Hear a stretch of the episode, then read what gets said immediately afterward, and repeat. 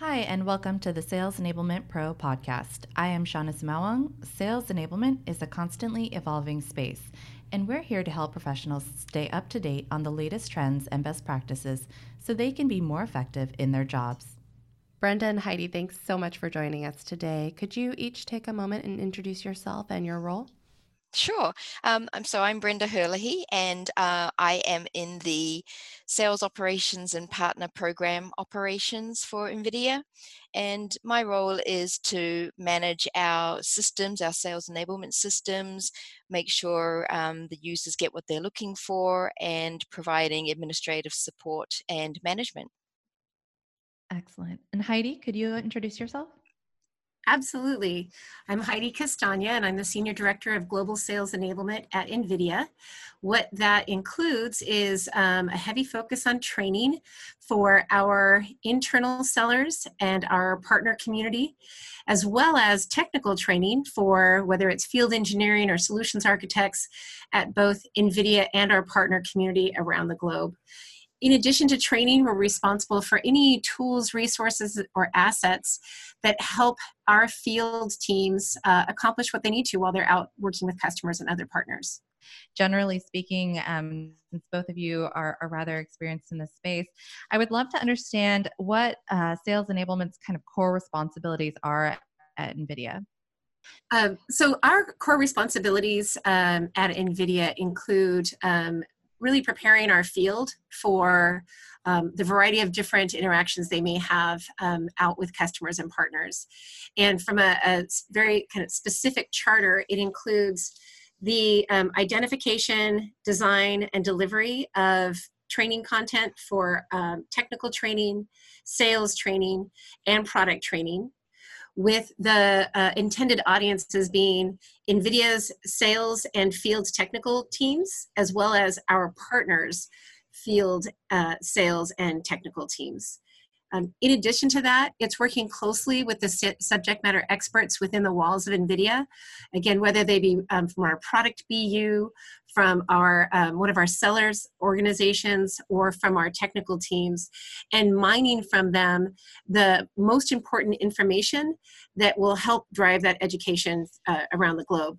And of course, from an enablement perspective, that is coaching those subject matter experts to glean the most relevant uh, content and information, but then transforming it for field readiness um, and then serving it up in a way that is when and where they need it most.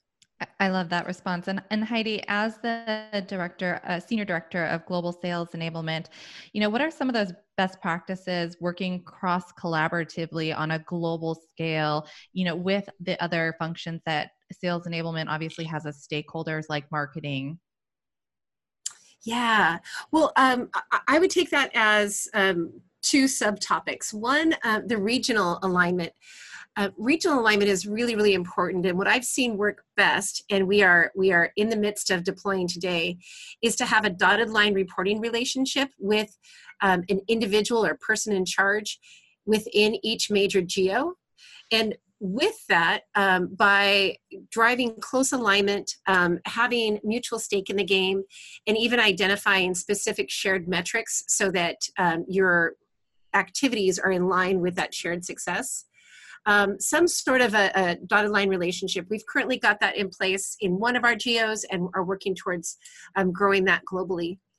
Um, and that, that just again uh, ensures that there's uh, lots of cross communication, regular um, interaction with, with the other teams, um, and again, those shared metrics. Departmentally, it's, it's really quite fascinating. There is so much mutual benefit to a well oiled enablement organization when it comes to the product BUs, the marketing teams, and the uh, sales leadership so getting um, excellent resources out in the field, getting those over the, the finish line is uh, incredibly important, but also it's, it's not like pulling teeth because it is obvious where the shared benefits are. Um, but one of the things we do is um, in working closely with cross-functional departments is you know sit down on a regular basis and review the successes or challenges that we've had. We do we do internal qbrs that um, again rely upon shared metrics for us to look at them together and understand if we need to divert plan in some way or or uh, change course um, and then come back and, and see what the impact of those changes have been um, and again having sort of shared accountability for the success of enablement out in the field um, drives a lot of engagement and uh, a lot of collaboration cross-functionally excellent and I, i'm curious to know you know, how does uh, where and how does sales enablement report up through at NVIDIA? Yeah, at NVIDIA, it, we report ultimately into what is um, described as the Worldwide Field Organization. Um, and that's the senior leader who reports to our CEO, um, runs that organization.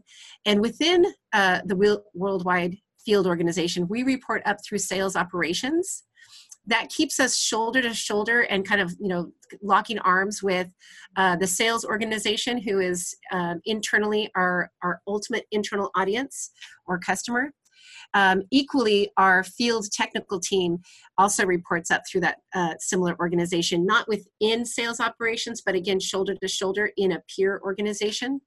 Um, we, we don't report directly with or, or next to uh, marketing but yet the shared benefit of the enablement as i described earlier is what keeps us really closely aligned with that team absolutely and and earlier just circling back on something that you said you when we asked about sales enablement's core responsibilities you mentioned your charter at nvidia i would love to understand um, how you went about building the sales enablement charter and how you got executive buy-in on it Mm, good question. Um, let's see, I'm going to pause for a second because um, I inherited from a really awesome leader um, a good amount of the framework that we have today, and then I built upon it. Um, the, the primary audience at NVIDIA up until about two or three years ago um, was our partner organization. We, we rely so heavily on a strong channel partnership or channel um, a vibrant channel around the world that um, our number one priority was to ensure that the sellers and technical teams within our partner community were really well served. And we also understood that they didn't live within the walls of NVIDIA and they did have other vendors that they're supporting. So it was even more important to have um, vibrant and relevant uh, enablement training and resources for them about uh, three years ago when i joined the organization um, we expanded the focus to really include our internal teams our internal sellers and solutions architects. Um, three years ago about one in four of those team members would have completed training or leveraged um, resources from the enablement team on a regular basis Today, it's more like 90%, and we can measure that. And we, we know that our NVIDIA team is leveraging uh, enablement at a much heavier rate than ever before. And we also know that that's increasingly important because our team has grown quite a bit. So rather than relying on 10 or 15 years of tribal knowledge, these are uh, a much, it's a much newer organization in a fast moving industry with rapidly evolving technologies. And so their, um, our ability to design and deliver um, to not just our partners, but to our internal teams, excellent field enablement is more important now than ever. So the charter really evolved by, um, again, starting with the, the, need to ensure our partners were well supported, but then um, taking, a, taking stock of our evolution of our internal teams and ensuring that their needs are being well met as well. Excellent. And obviously, with a, a very technical company like NVIDIA, I, I imagine keeping reps up to speed on your complex product uh, features is essential. And you also mm-hmm. mentioned scaling rapidly. Uh, so I, I would love to understand the ways in which you are going about training and developing your reps today. Yeah, a, a couple of different things. Um, one, we have um, essentially an annual refresh of all training uh, curriculums that we offer to the field. And so um, that typically runs around um, major product refresh timings. So it works out beautifully that just as a, a, you know a major topic or technology or product is about to hit the the market, that's the same timing with which we prepare um, or refresh or create brand new um, training and resources for our field. So that's there's an annual cadence um, as well as regular updates um, so that that um, all of the training content uh, remains fresh and relevant. Um, in addition to that, we have a very I'd say a more casual series of twice monthly meetings that the entire field attends um, that are being run by our product business units. And that ensures that we don't go more than two weeks without getting any kind of um, real time interactive updates uh, around key enterprise product areas.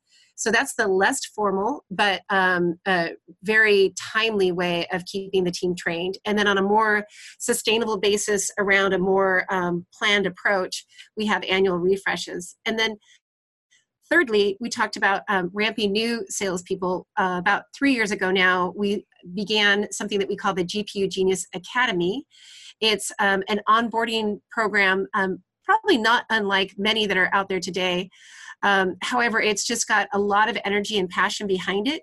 We have our CEO uh, typically spending an hour or more with a you know group of anywhere from 40 to 80 people in a very um, informal environment to share top of mind vision ideas and um, areas of success in becoming an nvidia field rep um, we also get great support from all leadership of our product business units um, it, it's just a, a very well supported training that has enabled us to ramp new hires um, much more successfully than I think we would otherwise.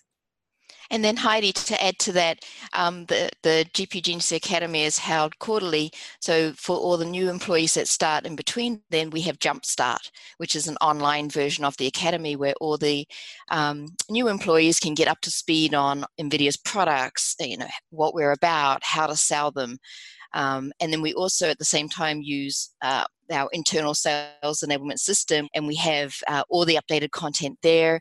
And one of the key spots we have in there is an essential spot and that spot is is guaranteed to be the latest greatest updated content. And um, the content's refreshed. It's no older than 90 days old so they can always go there and get the latest information. Excellent. I'd love to hear from both of you. I, am going to ask this question twice. I want to focus it the first time specifically to onboarding and training.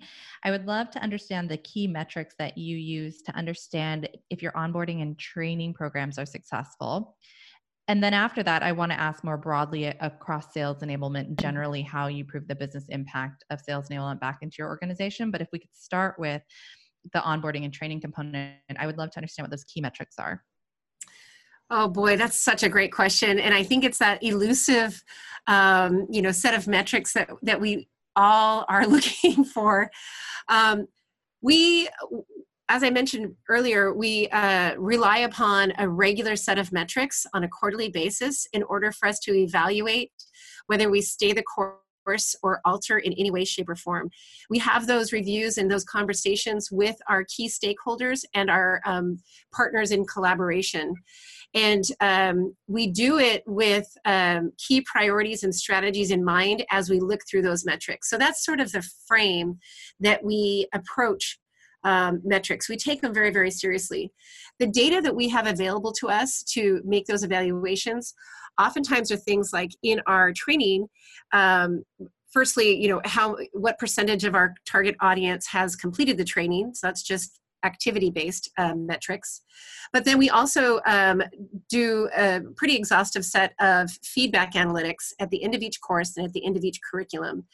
And um, we do see very clear trends on certain topics. Um, I can I can see that with all best intention, our audience is still looking for more information or different information in order to truly understand it and so we'll, and that comes through the feedback metrics that we get um, whether you call it satisfaction metrics we, we look at a variety of different things as we're, we're going through those measurements. But the good news is that feedback um, and again we're talking about thousands and thousands of people who have taken these courses. So the the sample um, starts to drive some consistent themes. Um, that feedback is taken very seriously and we'll go back and recreate or refresh or revamp um, a training course um, based on the feedback that we get. In addition to the, the metrics, we also look at qualitative um, feedback and ensure that we're taking that into consideration as well. Uh, but primarily it's, it's activity based. Um, what's the percentage of completion? Um, and then what the feedback is. Ideally, we would be tying all of this uh, feedback to salesforce.com data Uh, we've made an attempt at that and have not yet cracked that nut and would love to learn of any other organizations that have, because um, that's really the holy grail.